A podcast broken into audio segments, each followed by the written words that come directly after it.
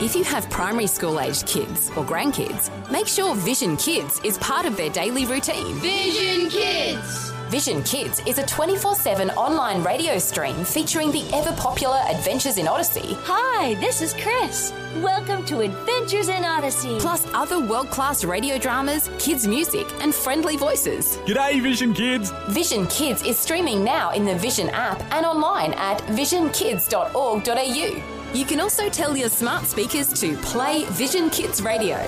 If you don't already have the Vision app on your phone or tablet, you can download it for free when you search Vision Christian Media in your App Store. Vision Kids. Another way we're helping the whole family look to God daily. Connecting faith to life. Vision. Coming up today on The Story.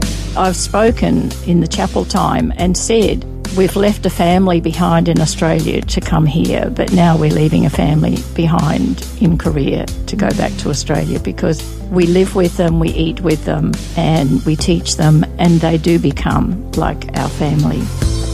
The Story. Hi, I'm Jimmy Colefax. Welcome to The Story. Well, our guests today have been a global couple right from the very beginning when they met at the Grand Canyon and have been travelling the world ever since. And now, in their retirement years, Aileen and Robin Beiers are combining their travel with doing ministry work, like helping train missionaries in South Korea and teaching English in Lebanon. We'll hear their globe-trotting adventures today on The Story as they have a chat with Shelley Scowen. Uh, you both have really interesting stories as to how you came to realize that you needed Jesus as your own personal savior. Uh, let's start with you, Aileen. You came from a really a Christian heritage, but it was only after the birth of your first daughter that you really realized that you needed Jesus. Yes, um, I. I'd always I'd gone to church as a child. I'd gone to youth group. I'd done all the right things, and had always thought that that had made me a Christian. Um, then I went overseas for a trip to the UK, a working holiday for a couple of years, and that was when I decided, well, life's much more fun without God, and um, I drifted right away. And as you said, after the birth of my first child, and I realised that I had this responsibility that um, that I really needed to look at my life and make some changes. And basically, it was still about going back to church. I think I need to go back to church. And so it was still a few years down the track before I realised that it's not about going back to church, that it's actually about a personal relationship. So Mm-hmm. that took another few years for the penny to finally drop. Just one of the many ways that becoming a parent changes you inside. Absolutely. It's not just the practicalities of having a small person to look out for, but it does make you think about life in a different Yes. way, doesn't it? Yes, Yeah. it certainly does. Yeah. So you obviously got involved in a church then and uh, Yes. started attending regularly and um, came to that point of wanting uh, Jesus as your own personal Yes. savior. Yes. Well, Robin, what's your story?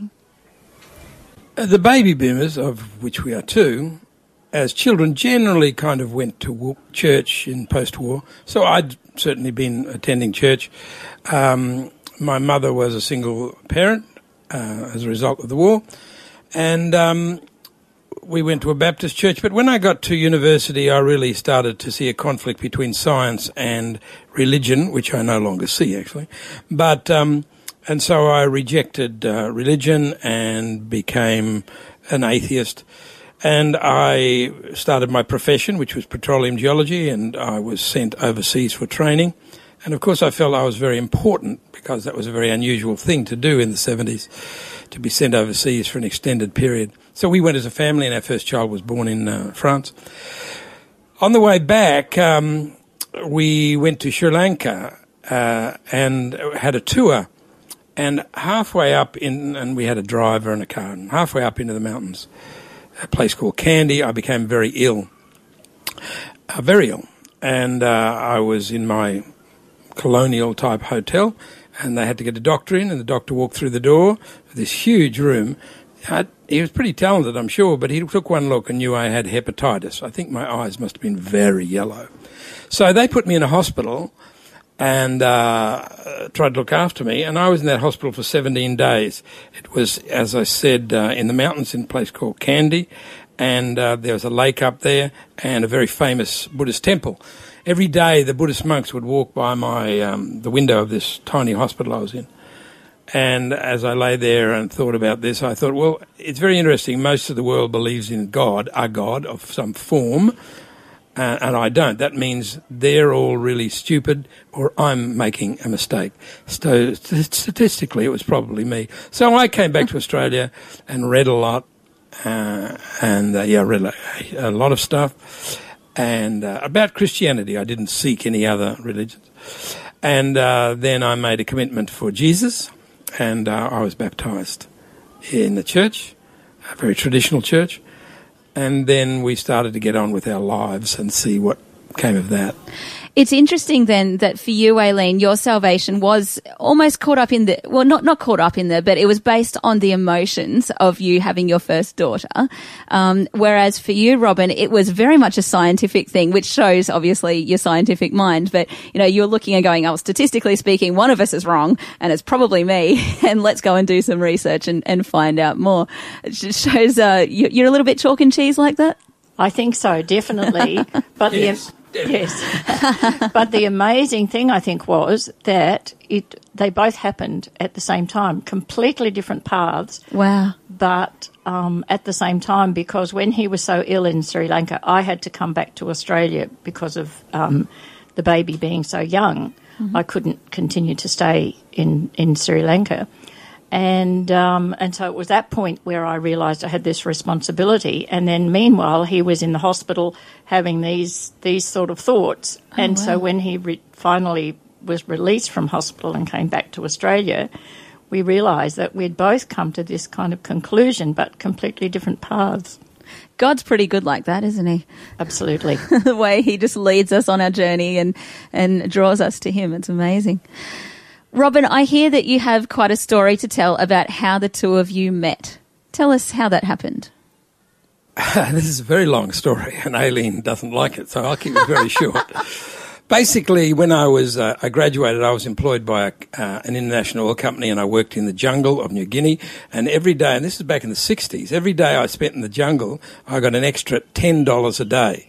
Now that doesn't sound too much in the 21st century, but in 1967, $10 a day extra in cash was pretty big. So I had a lot of money and I decided I'd go for a tour of America and visit all the science museums and stuff. So I did that, and being a geologist, I was very interested in the Grand Canyon. So I turned up at the. That'd Grand be Canyon. like heaven for you. Yeah, well, uh, I don't know about heaven. I don't know about heaven's the Grand Canyon, but uh, anyway, figurative, rocks, figuratively, rocks figuratively speaking. but uh, so I was there, and um, strange to say, there was a blizzard, and the blizzard blocked out the Grand Canyon. You could not see anything. All you could see was white. Oh. So imagine, and uh, there's this tour group, uh, assorted people. I just rocked in and booked a day tour, and she'd rocked in separately and booked a day tour. And here's the tour guide. what can he say? He, he, says, "Well, look, folks, there's the white stuff." So he said, "Well, where are you all from? You're from Alabama, or so on. Anybody from overseas?" And I thought, I'm not going to put up my hand. But this girl who was down about five or eight rows down in another part of the auditorium, which was fairly empty, put her hand up and she said, I'm from Australia. And I thought, oh, she looks pretty cute. I'll go and talk to her. So I talked to her. We were going different ways. Um, those are the days actually where you could get a 99 days on the Greyhound for $99. Wow. Pretty impressive, yeah. So she went off one way and I thought I'd like to meet her again. So we met we kind of I changed my itinerary. It wasn't anything planned. You could change any any go anywhere on a Greyhound. So we went back. She was going back to Los Angeles. I went back to Los Angeles. I hadn't seen Disneyland. She convinced me to see Disneyland, and I kissed her on the Peter Pan ride. wow, that is an awesome story. And I was very impressed because I had spent all of my money travelling and was literally sort of living on virtually nothing and I was so impressed because he could afford to buy a sandwich. Wow, he must have been rich. A sandwich at Disneyland is a lot of money. so we travelled, we kind of travelled with each other. This, we were not Christians in these days. Uh, we travelled each other uh, and met at different places around America, and we said goodbye at Niagara Falls.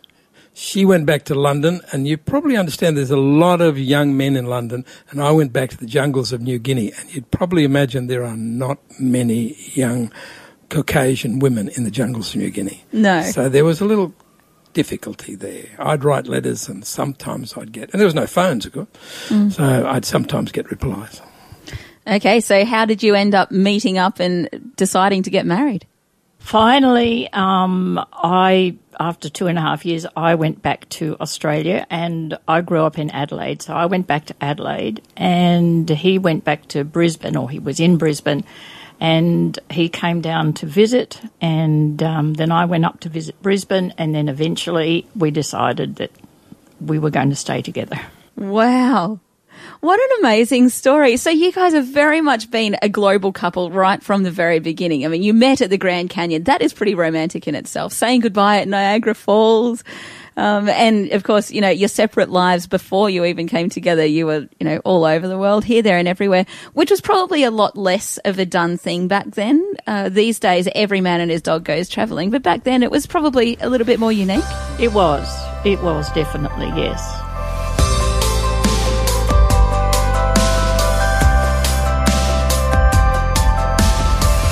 You're listening to The Story. Today, Shelley Scowen is chatting with globe-trotting couple Robin and Aileen Beiers about their story. Next, we'll find out how they've combined their love for travelling with their love for God and serving Him in ministry. That and more when we return. The Story. If this program has highlighted something you'd like prayer for, we'd love to pray for you. Call 1 800 Pray For Me. That's 1 800 772 936. It's a free call. Or text 0401 132 888.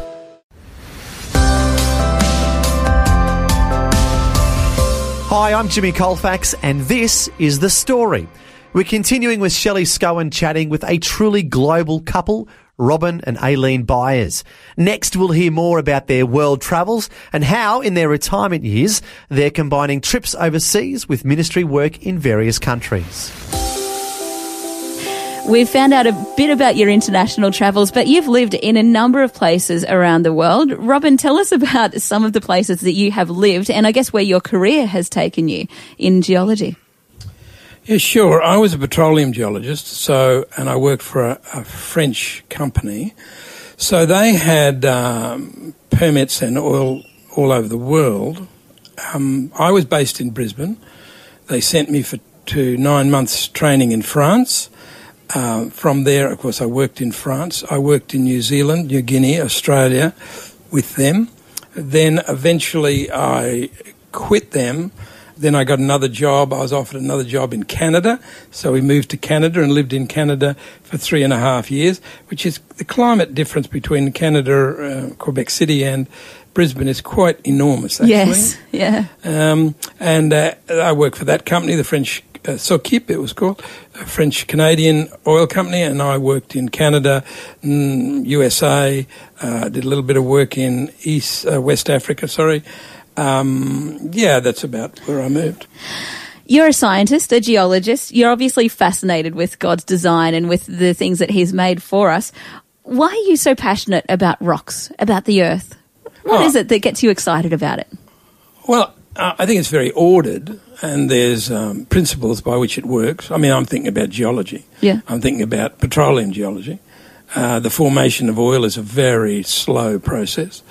Uh, natural gas and oil is the biggest business in the world. I mean, Shell has uh, Shell or BP have budgets that are equal to countries. Wow. And uh, and it's it, it was a world that I was in. I was only in it for ten years. Then I became a high school teacher when I came back to Australia eventually. But it was something that I loved very much, and it was very exciting and dynamic. And um, yeah, drilling oil wells is mm, a pretty exciting time, especially if you strike something. So that was part of your job then, just kind of Yeah. going out and looking. I, I assume that's probably what you were doing in PNG, was it? In Yeah, the jungle? P- PNG, we were actually doing what we'd call field work. So we're looking at the rocks. Then other places, offshore and onshore, we would actually have, having done all that, we'd say, okay, maybe there's some oil or gas here.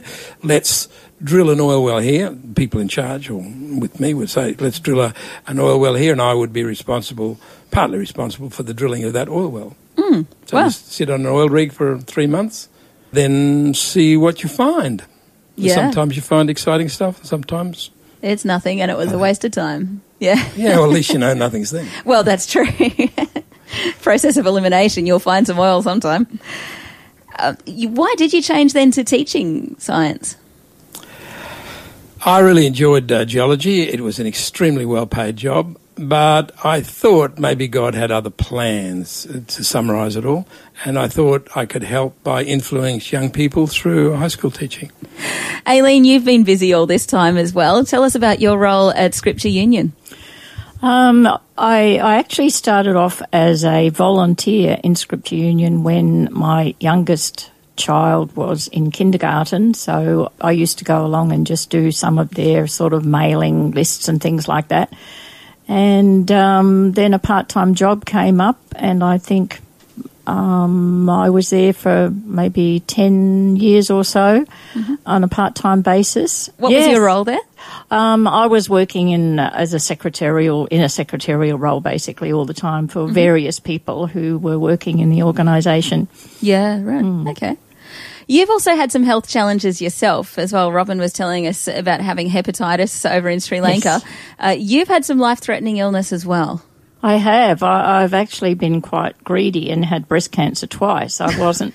I wasn't content with having it once. Yeah, So, yeah. um, Went back for more fun second time Yes, round. Yeah. yes, yes.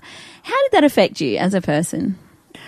Um, it was interesting that I never at any point felt that God had deserted me or never really questioned, why are you doing this to me? I think it was more, I found a lot of strength through God.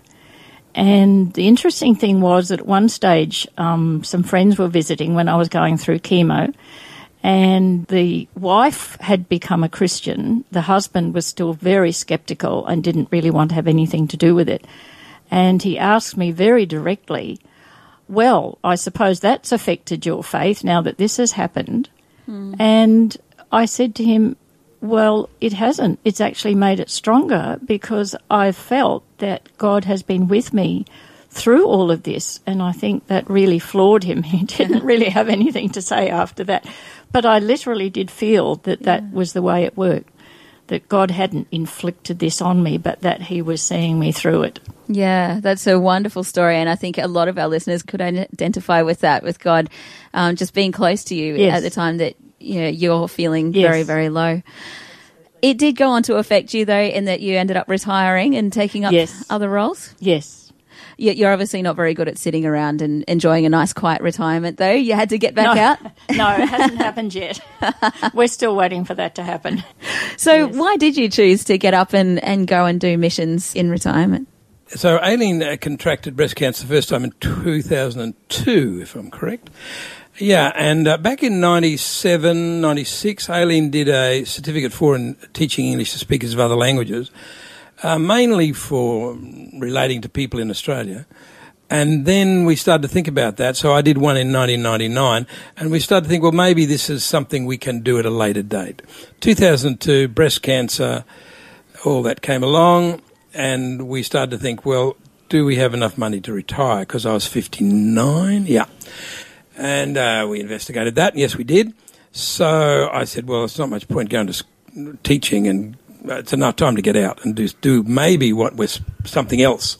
And this TESOL, we had the qualifications for that. So we prayed about that at length.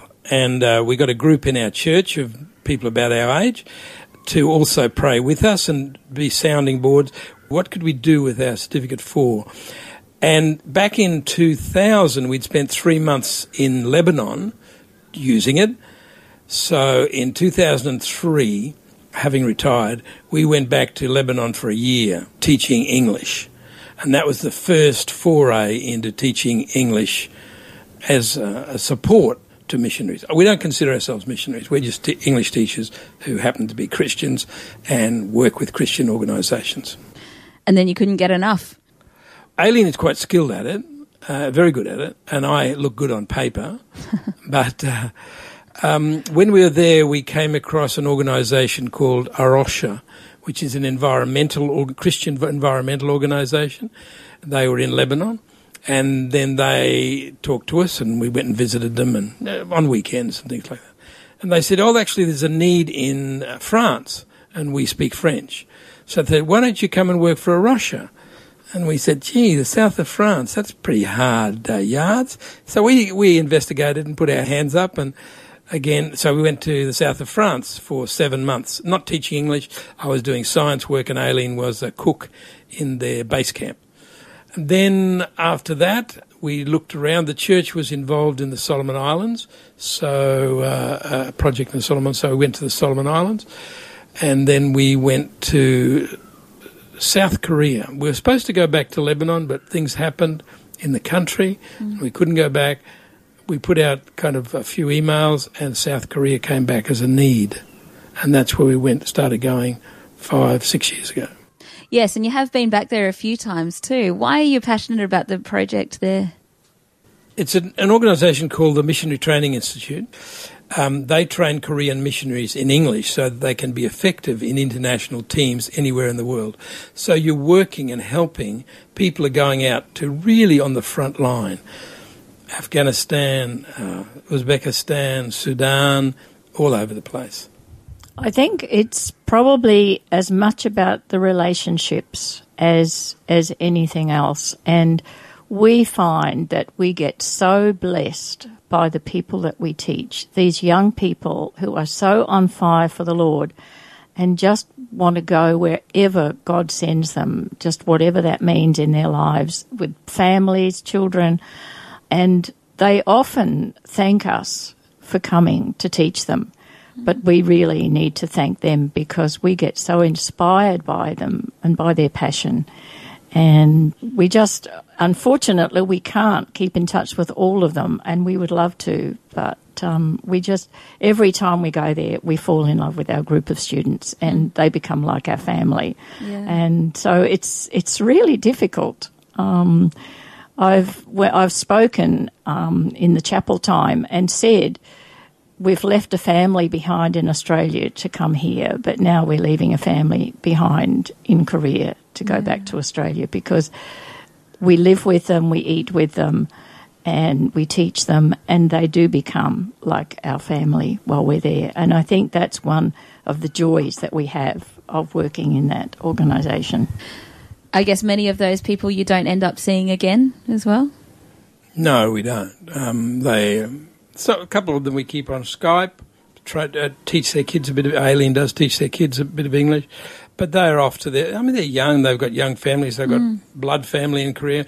We just touch them for a few months. It's yeah. a it's a live-in situation, so it's uh, intensive. Only English is spoken. Korean mm. is forbidden in the school. Okay, it's very hard for them. But it's a kind of a job that it's the best way to learn, though, isn't it? That immersion. Absolutely. Yeah. Uh, it's a, it's a job that many Australian people of our age could fit into. Mm it's encouraging. It's great. It's fun. Um, we're teaching an English class here in a community centre in Wooloowin once a week. And what these people desperately need is Australian friends.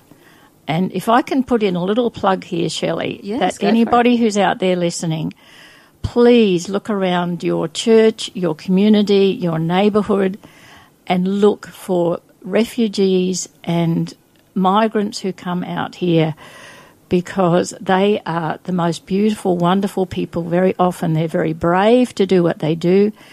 And what they really want more than anything is to find friendship of Australian people and be part of the community. So mm. Please look around and look for these people and befriend them. Invite them just for a cup of coffee, and they will be absolutely thrilled to bits that someone has taken an interest in them. Mm, love your thinking.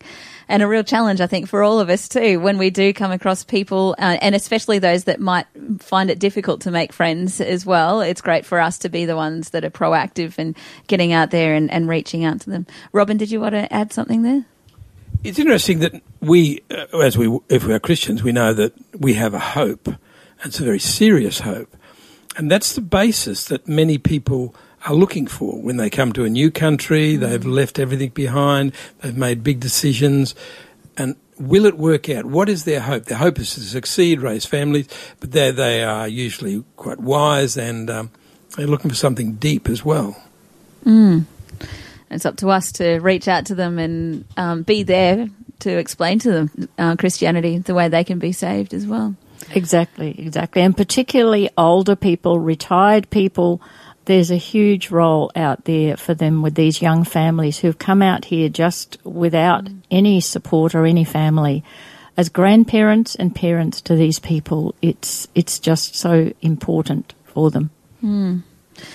Well, time has gotten the better of us. It's time for us to say goodbye. But thank you so much for sharing just a little bit of your story. I know there's a, many, many stories that have gone untold today, and we could be here for hours listening about uh, some of the people that you've gotten to meet over the years and the other things that you're passionate about. But thank you so much for taking the time to share your story, and I'm sure it's been encouragement to many. Thank you. Thank you, Shirley. Thank yeah. you. Thanks, Shirley. What a wonderful way to spend your retirement years, travelling and ministering to others. And as we just heard, Robin and Aileen Beiers say, we don't necessarily have to travel. We can minister to people from other countries right where we are in our own community. We can extend the hand of friendship to them and they'll really appreciate it. Also, if you're a regular listener to the story, you'll be interested to know that a guest we had on recently, Mim Rodda, is their daughter. And you may recall she shared about what it's like growing up in a home with people from different cultures coming in on a regular basis. She really enjoyed it. In case you missed it, you can hear Mim's interview on our website. Just go to vision.org.au. That's vision.org.au and look up the story and you'll find all our past programs. Well, thanks for joining us. I'm Jimmy Colefax encouraging you to share your story with someone today. Next time on The Story. When we first started it, we didn't have very much support from the prison or anyone else. But like by the end of it, I think we had something like 20 people and they busted us up into different units. And we sort of worked out that there were like probably 200 men doing Bible studies in that jail by the end of what we'd done. So yeah, it was pretty amazing, eh? Over 10 years ago, Rod Donovan from Chinchilla was addicted to drugs and at a very low point in his life serving time in jail. However, now his life has completely turned around. Rod takes a look back at his time in prison and the amazing things that happened while he was there next time. The story. the story. Just another way Vision is connecting faith to life. Before you go, thanks for listening. There's lots more great audio on demand, or you can listen to us live at visionradio.org.au. And remember, Vision is listener supported. Your donation, large or small, will help us continue connecting faith to life for hundreds of thousands of people across Australia and around the world. Learn more or donate today at visionradio.org.au.